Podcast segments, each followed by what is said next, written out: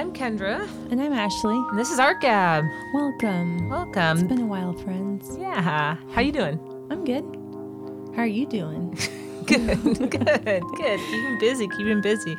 Um, apologies for uh, the long wait. Um, hopefully, we have a plan, and we're gonna get some more episodes out quicker. Um, both of our schedules were just pretty busy there. we, we bring it to you when we can. Yeah. Um, and this has been a while since we've done this kind of an episode. We're going to be talking about an awesome uh, lady artist. Um, yeah, so we haven't done this for a while. So it'd be cool to kind of give you a little snippet of this awesome artist, Yeah, we've done some research on Emily Carr. Emily Carr. So uh, she was born in Victoria, BC on uh, December 13th, 1871. Um, at the time, it was, quote, a city with a combination of expatriate British settlement people. It was uh, the home of the Songhees First Nation and significant population of Chinese workers and merchants. Um, and a lot of our research uh, was from a few different websites that we are putting on our website. Um, just so you know, um, those are all listed on stumtowncreative.com. But yeah, so she was born in Victoria, BC in 1871, and um, she kind of she's a painter and writer, and this is a little bit about her. Yeah. Um, they were in Europe, right? Her dad and mom and um, I think they're from they were from England, England. hmm and then they how did they they got Well, it sounds like her um, her father got a lot of his his money from the gold rush of California. So it sounds like they were in England to California and then to Canada is where they ended up. And it sounds like he wanted his family to be there. Um, she Emily Carr comes from a family of five sisters and four brothers. Unfortunately, um, all the brothers had passed away at a young age, except for one that lived to 24. Um, her sisters were all really unique in their own right. Um, one having even been one of the founders of the YWCA. So, that is so cool. I didn't know that. That's like yeah, cool. it sounds like each of the sisters were kind of had their own little niche. Mm-hmm. Um, and so from there, I mean, she lost her parents at a young age. 14, I think. 14 Yeah. yeah. so from there she had some classical training in painting it sounds like her father Mm-hmm. really wanted her to do that Yeah, and before that, her education was all public because public education. Because even though, like at the time, like private education was super popular in the area, her dad was like all about. Um, he felt really strongly about a Canadian upbringing and like like really being a part of what Canada was. And but yeah, you're right. She got some education.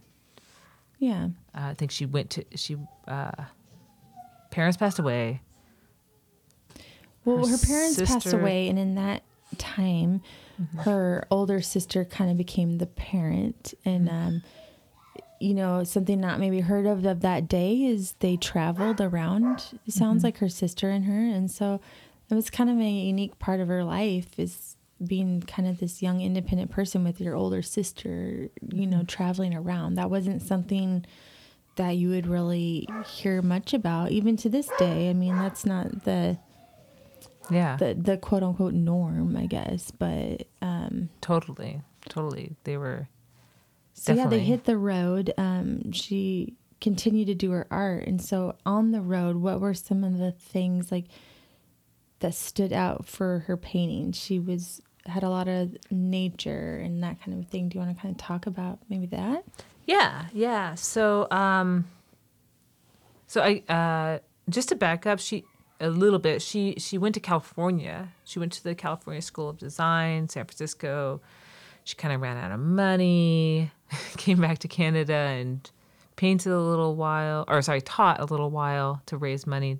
Then she went back to school for a few years in, in England, traveled to Paris, and then she came back to Canada and um, she took a trip to Alaska with one of her sisters that inspired her interest in environmental issues um, as well as the Native American people. Um, uh, she she just she I think she was always in love with nature, but specifically the Pacific Northwest, and she was also really curious and and loved learning about other cultures and other peoples and It Um, sounded like that was always that something that like she loved and it showed in her work kind of.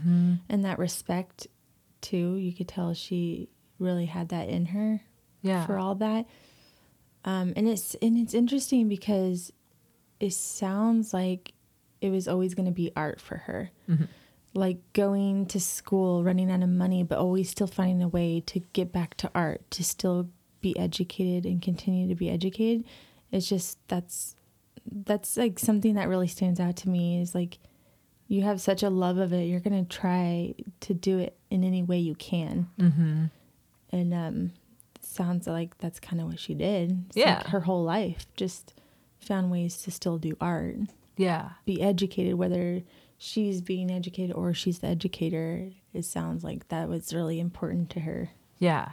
It seems yeah, exactly. And super smart too. Like she goes to Europe and she sees all these impressionists and post-impressionists and ex- expressionists doing their thing and working with subject matter that that connect that they feel strongly about and and and thinking about what what she feels strongly about and then and then transforming it in her paintings is like pretty smart of her, I think. yeah. So yes so um she came back. She she started teaching art again. Um she uh she taught a few classes at Vancouver Studio Club and art school, which I thought this was interesting. She um, only taught a few classes there, um, and then went and started her own school. And um, probably because she was difficult, like you, you mentioned, she's kind of difficult personality. oh i Um, just heard a lot in different things that um she had her ways of wanting to do things she like had a very specific opinion on things and Mm-hmm. i guess that made her difficult to some people but i mean it sounds like also in her group of friends and her artist friends they really had a lot of respect for her um, Totally. and she might have just went against the grain of the day and how a woman should act is what i'm kind of gathering Yeah, absolutely. I found it ironic though that like they were kind of you know some of the other. Well, okay, it's not ironic. I shouldn't say. Um, she only taught at that school for a brief moment, and then like in 1980 they named the whole school after her. the They're Emily like, Carr "Uh, University. she is awesome She is. we're Uh, we- gonna we just change the name here Yeah. Yeah. it just took us like 70 years to realize. just 70 Yeah. um, uh, I also read that um, in the uh, mid twenties, um, she was she was introduced to the group of seven. So, um, group of seven. Real quick summary: seven artists come from Europe. They come to Canada, and they're like, "Let's make some artwork that is fundamentally Canadian." totally separate from the European tradition. We want to make a we want a Canadian voice in our artwork, and they happen to be seven guys, and some of them did not want Emily to be a part of the group, so she's not considered one of the group of seven. She's uh, the eighth member of the group of seven. Yeah, and um, it sounds like in a lot of aspects she was the eighth member. Mm-hmm. And uh, I mean, She showed with them. She, Yeah. sh they owned her paintings. They were like peers, and so and yeah, a lot of them had respect for her, and it sounds like she had just as much influence in that group as they did. Um, Mm-hmm. The group of seven. It sounds like it's like a rock star band or something. the group of seven, Yeah. Chicago. Yeah, on Kiss. tour now. Get your tickets here. Yes. Um, yeah, that's cool though. That she um, was able to kind of, in a way, join. That sounds like a big group to kind of like be a part of. So Yeah. Yeah. Um, but, and her paintings were totally different. You have a painting that, that you want to yeah, talk about. so a little segue. Not totally different, but she brought something new to the table, I think. Yeah, I mean, um, so the painting that I kind of wanted to talk about is um, it's called Above the Gravel Pit from 1937. It's oil on canvas. It's um, basically kind of a not a lot of trees in this like scene, but the thing that stands out to me is the sky, particularly. It's um, the blues are so beautiful. There's different shades of blues her style of painting to me is very fluid and water like and and some of the recounts of her and her style is she did water down the paints a lot and you kind of see that in the painting. There's a lot of movement and like thinner paint. Um so i thought that was interesting because you you do see in the line work that it's very fluid and moving and that's what stands out to me. And this painting particularly i i um, compare it to vincent van gogh because vincent van gogh's starry night is very a huge emphasis on the um, sky and with him it, to me it looks like a lot of movement in the sky but where they're both different is he has more of a layering technique, a smaller brush, um, thicker paint. Mm-hmm. But there's still like this texture and movement you see. She offers a lot of movement, but lack of texture. So Mhm. it's interesting the two different styles, but still, I mean, I'm going to say this word again, but movement. It's like that's what stands out to me in this particular painting. And then with artists in general, there are some artists that just stand out with how they're able to capture through lines and texture and color really to um, make something look like it's coming alive in a way. Mm-hmm. Um, but to go more in depth is some interesting things I heard about her and her uh, me- the mediums she uses. Um, a lot of reason her stuff today is not easily preserved is um, some of the things she uses like newspaper which that you know disintegrates on its own as it is. And on top of that she would use things like gasoline to like maybe thin the paint. I'm not sure why she was using gasoline but to start fires. you know she got creative with it. But it's like so she used gasoline and newspaper these types of media that are like so creative. And like that's awesome that she was you know tried different things just to mm-hmm. see how it worked Pers- on a preserving standpoint not so great. But um so yeah it's just it's interesting her methods and uh, her note taking while out in nature. Um she would take notes about the way the wind was moving the way the light was hitting certain things and she'd take those notes back to then go take her to then go paint whereas i think you said like vincent would paint right then and there on the spot so Yeah. that's another thing that stood out to me is like every artist has their own techniques and where they will paint too Mm-hmm. their note taking is all different it's very um, methodical Mm-hmm. in a way because it seems to me like a lot of artists have their methods and how they do things you know Yeah. hers was taking notes and then taking them back to the studio Mm-hmm. his was maybe sitting sitting there and doing the painting there Mhm. so um i'm not really going anywhere with this except for it's just interesting how people have their methods of doing things and it it's really interesting to me so Yeah, yeah, that yeah, that is really fascinating. I like what you said about like the um the liquid, the quality of her work being kind of more liquid and and washy, whereas his was more thick. Like it, it's it seems like she's definitely experiencing the weather of the Northwest, the the rain, the feel of the the movement of things, um, and um, you know the fact that she's writing about her experience and kind of um, thinking about it that way kind of makes sense because she was also a writer. She wrote some like at least I think four books, at least four books. Um, the first one uh, was called Klee Wyck, um, and it won the Governor's General Award for Literacy Merit and Nonfiction. And um, basically, it was a memoir um, consisting of a collection of literary sketches, um, uh, kind of about her time um, living with Indigenous people and the culture of the Northwest Coast. Um, Klee Wyck means laughing one, which is the name that they gave her.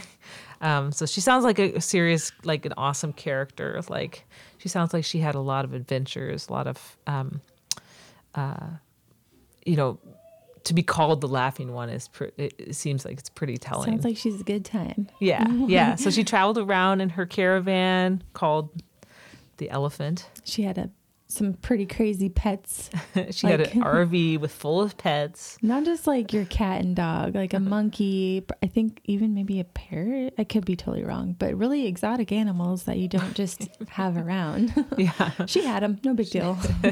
the laws were written after her After- they- because of her. They wrote the laws because of her. Yeah. um, um, and and so the painting I chose is kind of building off of that um, sense of adventure, sense of curiosity. Um, the cho- the piece I chose uh, is um, a painting um, of uh, a bright white church in a dark green northwest forest, flanked by giant conifers. Um, it has those expressive marks that you were talking about, Ashley, with these large, geometric, kind of bold, heavy trees in the background, um, and then this light, airy church in the foreground. Um, it was originally titled The Indian Church by the artist herself, um, and recently was renamed Church at uh, Village. Um, this was done by um, the Art Gallery of Ontario, and um, I think that I think that's really telling. Kind of, you know, um, she had a clear, genuine reverence of, indi- of indigenous cultures, documented in her writing, documented in her paintings, um, but as well as uh, other kinds of documentation uh, by other people. But it's still a painting um, that stands with its history of col- colonialism, with the history of missionaries on the northwest coast. Um, uh, as as the curator of the Art Gallery of Ontario said um, recently, and um, you know, I think it's also telling that up until this point, as she's traveling around to these little villages, she's not she's she didn't paint mission churches. She was more interested in like indigenous um, forms of spiritual expression, like totem poles. Um, uh, and uh, the villages themselves. Um, this painting was kind of the first time that she painted a missionary church, and it was. It seems like it's a really direct observation of the collision of those two cultures and two understandings of spiritualism, of nature being a form of spiritualism as well as the church. And so I thought I thought that was kind of a neat painting, um, and it spoke kind of spoke to some of the the topics that she was kind of interested in throughout her life. It sounds like she always had a respect for nature and um, the cultures that she visited. Yeah, Um, so probably a little ahead of her time in that way without meaning to be. absolutely. Yeah. I think that was another reason she was kind of different from the other group of seven folks. They didn't they didn't they were not as interested in that. I think she was more interested in like acknowledging that there are people there before her. Which I think, in a way, that's probably why she still stands out today and like why her work still works today. It really speaks to the now, even though it was made almost 100 years ago. So- Yeah, that and her attention to environmentalism. Um, she championed the preservation of old growth forests. She was really kind of critical about Canadian industries and how they were impacting the environment. Um, she did a whole bunch of paintings about clear cuts, including one called Scorned as Timber, Beloved of the Sky, which has this, those expressive marks that you were talking about, this big, beautiful, magical oscillating clouds that are kind of breathing in the background um, and still re- really representational color but painted in kind of this beautiful living kind of way uh, and then a single tree in the middle kind of standing alone um, so so you're right like she her work whether she realized it or not at the time is political and powerful and even more powerful maybe today Because those topics are more prevalent today, whereas they might not have been back then, yeah but they still hold strong. mm-hmm. That totally they're important things. Yeah. yeah Um, so she, and that's another thing too is, and we'll put in the show notes is she did thousands and thousands of pieces of artwork, and I, they are mainly in Canada. I'm not sure what gallery, but we will put that in the notes because I think that's important to kind of recognize too is how much she made in her life mm-hmm. of yeah artwork. Yeah, she's very prolific. Yeah, totally. That's a good point because now we're all excited to go see her work. Like, And except for the ones that they like have a hard time preserving, but they're still there. They're just like under like lockdown probably because they're can't even see the light. Do not this did a smoke near this yeah. painting. yeah.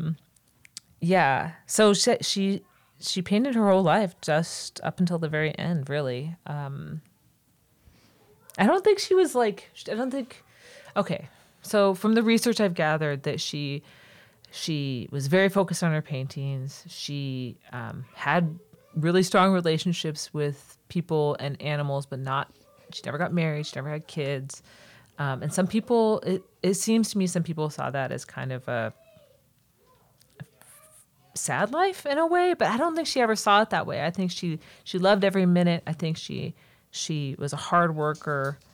Um, I mean, did you gather that too? Yeah, I think that's the kind of thing that maybe stood out in that day even more. Mm-hmm. But if it was something that mattered to her, she probably would have done it. It Yeah. sounds like art was important to her and she was a whole person without those things. Mm-hmm. Whereas that stood out probably in the day, but I mean now it's like that's her that's the life she chose for herself and Mm-hmm. made her happy. So Yeah. back in that time it might have been something that stood out even more not so much modern time and that's maybe that makes her stand out as modern up until now really Mm-hmm. i mean Yeah. Yeah. yeah, absolutely. Um, and the other only other thing I have on my notes that I would really like to point out is that I, I love her inscription on her tombstone in, in the Ross Bay Cemetery in Victoria. It says Emily Carr, 1871 to 1945, artist and author, lover of nature. very nice Anything else you want to add? i just want to add you know if you take anything away from this episode it's to go live your best emily carr life go get yourself a van name it the elephant get yourself a monkey maybe a couple Maybe more exotic animals and you know drive around go visit, visit nature Stock up on gasoline for your car and your paintings. mix your paints with all kinds of crazy stuff and just make art Go meet some people. Yeah. I love it. Uh, yeah so i'm ashley and thanks for uh, tuning in today yeah, and I'm Kendra. Thanks, everyone, and um, we'll talk to you later.